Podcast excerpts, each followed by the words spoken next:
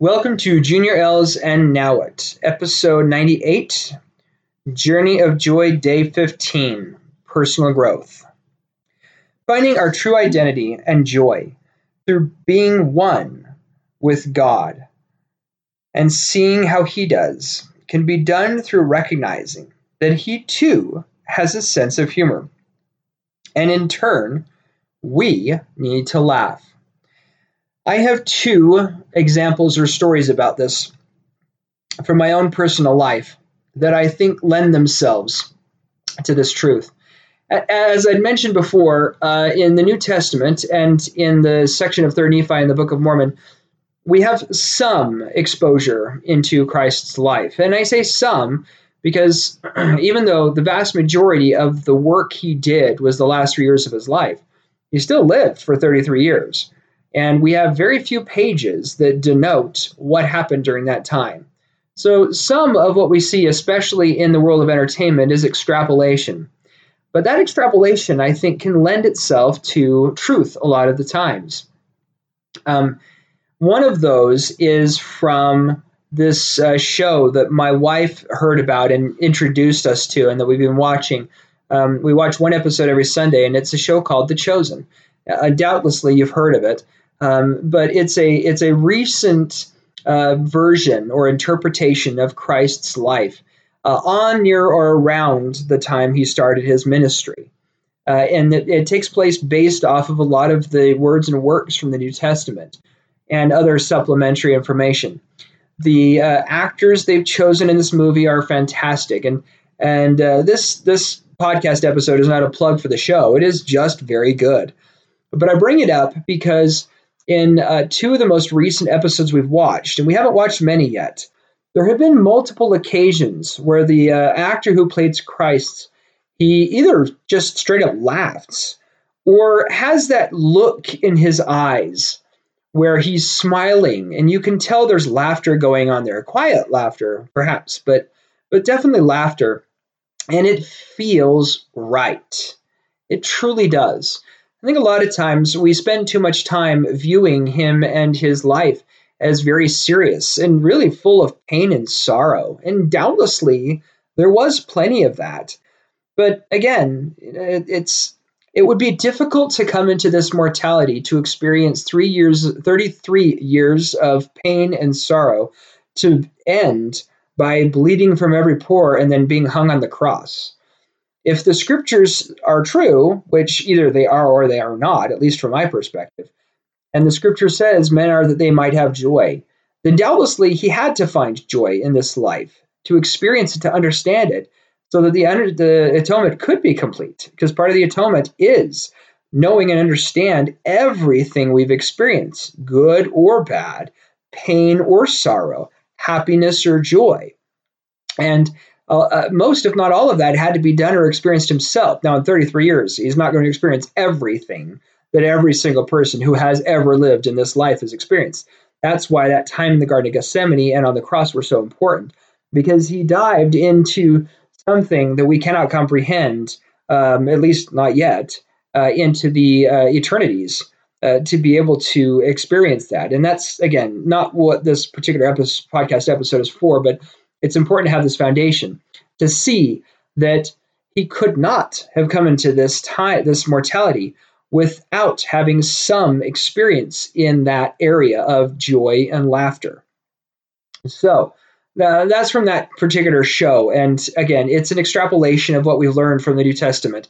Um, but I will tell you something from my own personal experience uh, I served a mission for the Church of Jesus Christ of Latter day Saints in uh, the, the southern part of the United States, um, down in the panhandle of Florida.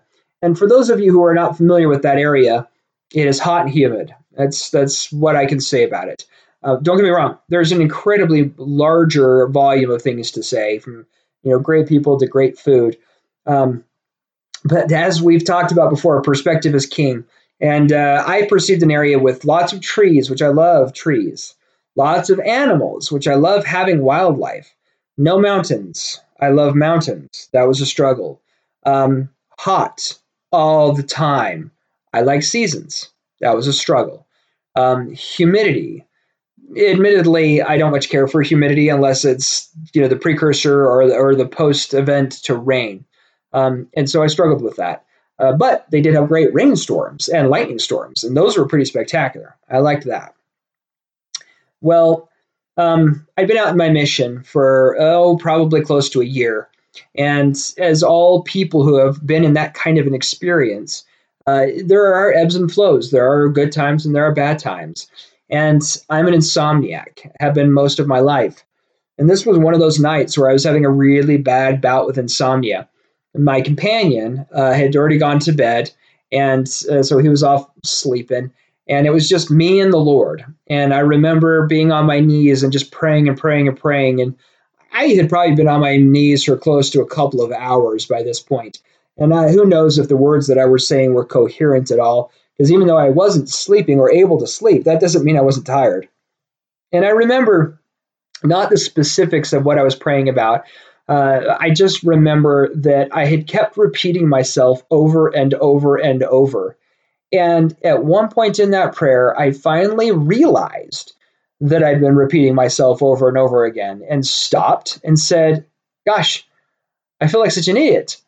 I've been repeating myself over and over again. And beyond the fact that you know you're omniscient and you already know what I'm going to say, uh, um, and uh, I've now repeated myself so many times, I feel somewhat foolish. And and you know that's not verbatim of what I said. I mean this was over 20 years ago, um, but I remember sincerely, and and I'm going to pause here to say that for anyone who has ever received an answer to a prayer, or ever felt the, the, the warm embrace of our Savior or our Heavenly Father or the Holy Ghost during good times or bad, um, you know that there is a unique presence there. It may not be felt physically, certainly not, you know, like pressure to skin physically, um, but you can feel it in your heart or you can feel it in your mind and in other ways sometimes as well. Maybe you really can feel it uh, around your body. I'm, I'm sure, you know, like the brother of Jared, where he saw the hand of the Lord when he touched the stones.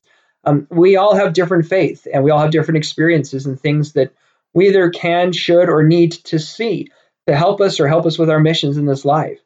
Um, I had one of those moments where when I said that in the prayer, I can honestly and sincerely tell you that I heard laughter. And it didn't come from anyone in the mortal frame in this earth it definitely came from my Heavenly Father. And it was pure, pure laughter. It was the laughter of happiness. And I, I don't know if it was relief at the fact that I finally realized that I'd been repeating myself, or the fact that I needed to laugh.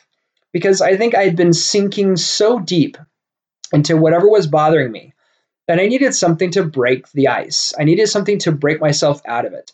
Um, we all in this life have different things that pulls us into those dark places, um, or pulls us into something that's an infinite loop that we can't break ourselves out of. For some people, to get out of those, you need to help them solve the problem, and then they can get out of it. But for some people, it sounds strange and counterintuitive, but to help break them out of it, sometimes you just need to distract them. You need to give them something else to look at, even for just a moment and it breaks them out of that dark place or or that redundant place and then they can see what the real situation is to solve it and that's how i am if i try to solve it while i'm in that dark place i never get back out again but if something can distract me long enough for me to step away from it and look at it from a different angle. I can almost always find a better solution and that's what happened there. But not only that but it helped me to know that just like me he's got the full range of emotions, and um, and he laughs, and that was amazing to me. And so to find your true identity in this mortality, to be at one with our heavenly Father, and to see how Christ sees, you need to laugh.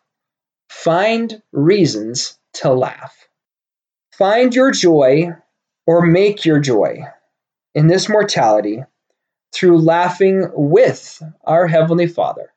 Because I promise you, He does. And I can promise you, you and I and us, we are capable of laughter. There is no reason why we cannot laugh with Him. Thank you for listening and have a great rest of your day.